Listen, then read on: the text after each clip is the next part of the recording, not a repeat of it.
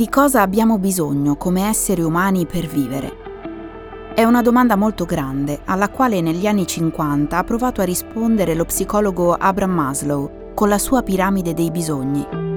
Maslow ha creato una vera e propria gerarchia. Alla base della piramide ci sono i bisogni fondamentali per la sopravvivenza, come l'alimentazione e il sonno, e salendo verso il vertice ci sono i bisogni immateriali, come l'autostima o l'accettazione sociale. In realtà il nostro paese avrebbe bisogno di una piramide tutta sua, nella quale il cibo non è considerato solo una forma di sostentamento, ma un elemento trasversale che attraversa tutta la piramide, dalla base alla punta. E qui, davanti alla platea di studenti dell'Università di Scienze Gastronomiche di Pollenzo, è ancora più evidente che il cibo è anche cultura, tradizione, è parte della nostra identità. Sono Serena Giacomin e questo è Non c'è vita senza terra, un podcast realizzato da Cora Media con A2A, la life company che si occupa di energia, acqua e ambiente.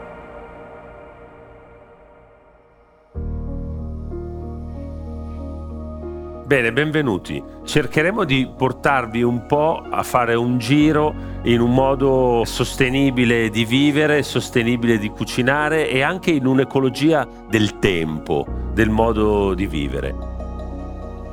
È Mario Calabresi ad aprire il dibattito conclusivo del secondo live talk organizzato da A2A all'Università di Scienze Gastronomiche di Pollenzo, dedicato alla tutela dell'ambiente e delle sue risorse. Calabresi ha dialogato con tre personalità che si fanno portavoce di nuovi percorsi di rigenerazione, ciascuno nel proprio campo. Silvia Lazzaris, reporter scientifica e divulgatrice, parte dal nostro rapporto con il cibo. Un rapporto che negli ultimi decenni è cambiato molto, di pari passo con i cambiamenti della società in cui viviamo. Se l'obiettivo è riuscire a sfamare non solo la nostra generazione, ma anche quelle che verranno, oggi dobbiamo fare scelte diverse, nuove in qualche modo se ne è parlato moltissimo stamattina del fatto che abbiamo smesso di dare valore al cibo, diamo sempre meno valore al cibo e soprattutto lo conosciamo anche sempre di meno. Questo con grandissime conseguenze. Noi stiamo producendo cibo in modo che in questo momento consente alla maggior parte della popolazione umana di sfamarsi, non tutta perché quasi un miliardo di persone non può ancora eh, sfamarsi e in tutto due miliardi e mezzo di persone o soffrono di malnutrizione o soffrono di obesità. Però stiamo sfamando una gran parte della popolazione mondiale.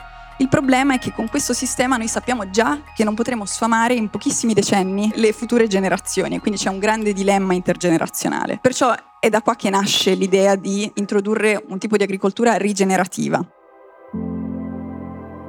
Quello dell'agricoltura rigenerativa è un tema complesso, a partire dal significato stesso della parola, che non è stato ancora definito in modo dettagliato dalla comunità scientifica. Possiamo dire però che il fulcro dell'agricoltura rigenerativa è un concetto tanto semplice quanto ambizioso. Dobbiamo fare meglio con meno. Proteggere il suolo, evitare l'erosione dei terreni e allo stesso tempo razionalizzare le risorse invece di consumarle in modo sommario e generalizzato, come si è fatto per troppo tempo. L'obiettivo insomma è dare alla terra nuova vita invece di toglierla. È un po' quello che fa Franco Aliberti, chef sostenibile, che ha fatto degli scarti la bandiera della sua cucina. E lo ha fatto in anni in cui la parola scarti aveva ben poco di appetitoso, perché era sinonimo di rifiuti, di spazzatura. Aliberti invece gli ha dato un nuovo significato, anzi gliel'ha restituito, ripartendo dalle nostre radici culturali. La nostra storia culturale gastronomica ha tutti i piatti di recupero la ribollita, le polpette, il polpettone, la frittata di maccheroni, sono tutte cose che le abbiamo nel DNA ma sono legate prettamente a piatti avanzati e recuperati. Quindi delle volte bisogna avere anche il coraggio di dire guardate che secondo me alcune correnti culinarie, faccio l'esempio come la nouvelle cuisine, ma all'interno delle tecniche, delle metodologie dove produce tantissimo scarto perché deve essere tutto preciso, tutto bilanciato, scarto che poi non viene recuperato e quindi si perde il valore del cibo. Quindi io ho cercato con grande umiltà, anche un coraggio di trasmettere alle persone che spesso bisogna anche un po' superare quei limiti, quelle infrastrutture che inevitabilmente la tradizione ti impone, quindi superandola e dando anche delle motivazioni. Quindi io non ho nient'altro fatto la cucina dei nostri nonni attualizzandola, ma spiegando che prima di tutto c'è il rispetto dell'ingrediente e quindi il valore al 100% dell'ingrediente, senza buttar via nulla. Anche in questo dibattito ritorna un tema che ha attraversato tutta questa giornata. Il sapere è la miccia che accende il cambiamento. Da donna di scienza tendo a basare la mia idea del mondo sui dati empirici, sulle ricerche, sui fatti dimostrabili. Ma come si faceva una volta senza questo tipo di sapere, di conoscenza? Come si spiegavano certi fenomeni naturali come il sorgere del sole o il ciclo di vita degli animali? Si ricorreva alla mitologia, un ricco bagaglio di storie, leggende, credenze popolari che servivano proprio per dare una spiegazione a cose che all'epoca spiegabili non erano. Una delle figure più affascinanti del mondo greco per me è Demetra, dea della natura, del grano, dell'agricoltura. È lei che ha donato agli uomini il frumento e insegnato loro come coltivare la terra. E sempre secondo la mitologia, è a lei che dobbiamo il susseguirsi delle stagioni. Dopo che sua figlia Persefone fu rapita da Ade, dio degli inferi, il suo dolore fu così forte che la terra divenne arida e smise di produrre frutti. Così Zeus, re dell'Olimpo, le propose un patto. Per sei mesi all'anno la figlia sarebbe rimasta nell'oltretomba con Ade e per gli altri sei sarebbe tornata a stare con lei. Demetra accettò, ma decise che nei mesi nei quali la figlia fosse rimasta nel regno dei morti, sulla terra sarebbero calati il freddo e il gelo mentre nei mesi passati insieme la natura sarebbe rifiorita. Ma se oggi la terra rischia di non dare più i suoi frutti, se sta lentamente diventando sempre meno fertile, non possiamo certo prendercela con le stagioni o la mitologia. Se davvero volessimo capire chi o cosa ne è responsabile, dovremmo volgere lo sguardo al passato recente, osservare la strada che abbiamo percorso ad esempio ci renderemmo conto che abbiamo dato per scontato che tutte le risorse del pianeta fossero infinite e nostre di diritto, e quindi le abbiamo usate in modo incosciente. A dare una nuova prospettiva su questo tema è Valeria Mosca, ricercatrice e ambientalista, che porta avanti il suo progetto di foraging conservativo. Allora, per foraging si intende in realtà un'attività molto semplice che facciamo da millenni, no? Significa andare a raccogliere vegetali o parti di essi adatti al nutrimento umano negli ambienti il più incontaminati possibili, quindi a partire dall'altissima montagna fino ad arrivare al mare. Quindi attività che un tempo veniva chiamata limurgia, era considerata una vera e propria scienza perché era importantissima, no? Perché un tempo non c'era l'agricoltura intensiva, la produzione massiva del cibo, quindi avevamo bisogno di andare a raccogliere ed era qualcosa di estremamente normale, era un fattore anche culturale, diciamo, no? Soprattutto a me piace parlare di foraging di tipo conservativo, quindi non approcciamo l'ambiente e andiamo a raccogliere tutto ciò che esso ci offre, ma approcciamoci all'ambiente in una maniera più costruttiva. Noi siamo abituati generalmente a entrare in un ambiente naturale in maniera molto probabilmente intimista, no? Magari vado a fare una passeggiata nel bosco perché sono stressato, perché voglio pensare ai cavoli miei, perché voglio pensare ai miei problemi. Capita molto di rado che qualcuno venga magari a dirmi sono nato nel bosco perché sono interessato alle specie botaniche quindi voglio osservarle e costruire un erbario mentre quando fai foraging sei obbligato a fare questa cosa quindi sposti la tua attenzione da te a fuori. E questo in maniera simbolica significa spostare un po' la nostra attenzione ad un atteggiamento antropocentrico e aprirci verso una nuova simbiosi con l'ambiente naturale. Insomma, dobbiamo uscire dalla visione antropocentrica del mondo e ritrovare il nostro posto all'interno dell'ecosistema.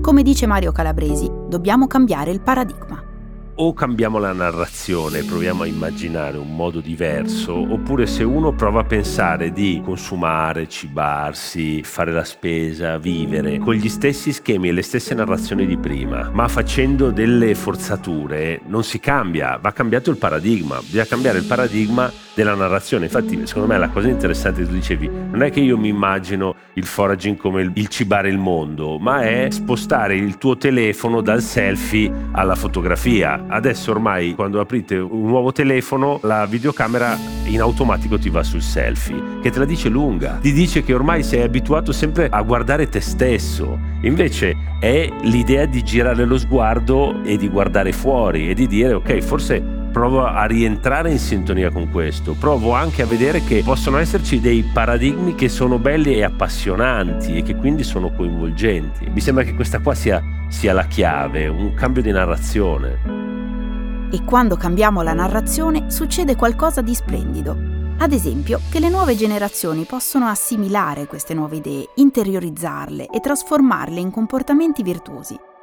Se riusciamo a porre l'accento su ciò che si può e si deve fare, sapranno tradurlo in piccoli gesti quotidiani, proprio come mi racconta Franco Aliberti. Abbiamo una sorta di rito che facciamo, eh, sì, tutte le mattine io e mio figlio, Filippo che ha tre anni e mezzo, che è quello di salutare quando andiamo a scuola tutte le piante che abbiamo piantato insieme, non piccole o grandi, facendogli capire anche il cambiamento che hanno le piante durante la stagione, in modo da fargli capire anche a Filippo che le fragole, cioè i suoi frutti preferiti, ci sono in alcuni periodi e questo è, è, bellissimo perché lui già inizia a capire che, non so, la ciliegia piuttosto che le pesche non le troverà in inverno, ma dovrà aspettare. In più, quando salutiamo le nostre piante, si accorge anche della biodiversità, quindi degli insetti, degli animali che ci sono, che magari in questo periodo non vede, quindi mi dice ma dove sono, arriveranno, quindi è, è proprio legato sempre a un contatto naturale anche se viviamo in una città. Quando ci interroghiamo sul mondo in cui viviamo, spesso siamo portati a rivolgere lo sguardo verso ciò che si trova fisicamente intorno a noi, che possiamo vedere con i nostri occhi. Le case in cui viviamo, le strade, i paesaggi naturali che si alternano ai contesti urbani. O magari alziamo lo sguardo per vedere le nuvole, la luna, le stelle. Difficilmente lo rivolgiamo verso il basso per capire cosa c'è sotto i nostri piedi, su cosa camminiamo. Il suolo è lo strato più superficiale della crosta terrestre ed è fatto di componenti minerali, organismi viventi, acqua, aria. Il suolo è anche e soprattutto una risorsa, vitale quanto limitata, e dovremmo prendercene cura di più, perché senza il suolo non avremmo praticamente nulla. Non avremmo molte materie prime, l'agricoltura, non avremmo neanche un habitat. Ecco perché non mi stupisce che Mario Calabresi, quando gli ho chiesto che cosa ci possiamo portare a casa da questa giornata di confronto, sia partito proprio da questo. Secondo me il primo punto fondamentale è quello di smettere di consumare suolo, è quello soprattutto di smettere di, di asfaltare là dove l'asfalto non c'è e di pensare che prima di toccare qualcosa che ancora non è cementificato, si deve veramente riutilizzare tutto quello che c'è già. Noi abbiamo tantissimi luoghi abbandonati che possono essere ripensati, rigenerati e dobbiamo immaginare invece di salvaguardare le aree non edificate che sono rimaste, non cementificate. Il secondo punto, io credo che dobbiamo immaginare un cambio di costume nel nostro modo di, di, consumare, in questo caso di mangiare, cioè è sul cibo. È molto interessante quello che diceva il professor Mancuso. Se cambiassimo la nostra dieta e rinunciassimo al 25% delle proteine eh, animali, libereremmo tanta terra che oggi utilizziamo per produrre mangimi, cibi per animali, pari al, all'estensione degli Stati Uniti d'America, dove potremmo mettere bosco, sicuramente molto bosco. E la terza cosa, secondo me, ci vuole un, un, ripensamento e una rigenerazione del nostro tempo, del nostro modo di vivere. Noi ci siamo come messi in corsa con l'intelligenza artificiale, con gli algoritmi. Cioè pensiamo che dobbiamo essere eh, super efficienti, dare una risposta via l'altra, essere sempre connessi. Però non abbiamo capito che l'intelligenza artificiale l'ha inventata il nostro cervello. E il nostro cervello è qualcosa che fa una cosa che nessuna macchina fa. Mette in connessione connessione le cose diverse, cioè crea dei punti, delle connessioni, crea i contesti. E allora questo lo si riesce a fare perché? Perché il cervello digerisce le informazioni e la digestione ha bisogno di tempo. La cosa migliore che noi oggi ci possiamo fare per rigenerarci è quella di regalarci tempo. Regalare tempo a noi stessi ed impiegarlo in qualcosa di fondamentale. Rivedere il nostro modo di vivere di relazionarci con la natura e con le sue risorse per lasciare a chi verrà dopo di noi un mondo diverso, non nuovo, ma rigenerato. Non c'è vita senza terra. È una serie podcast di Cora Media in collaborazione con A2A, la life company che si occupa di energia, acqua e ambiente. Scritta da Alessandra Menozzi e raccontata da me, Serena Giacomin.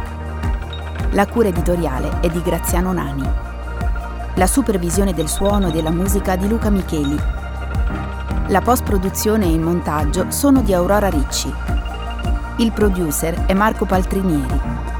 Il fonico di presa diretta è Aurora Ricci. Il fonico di studio è Luca Possi.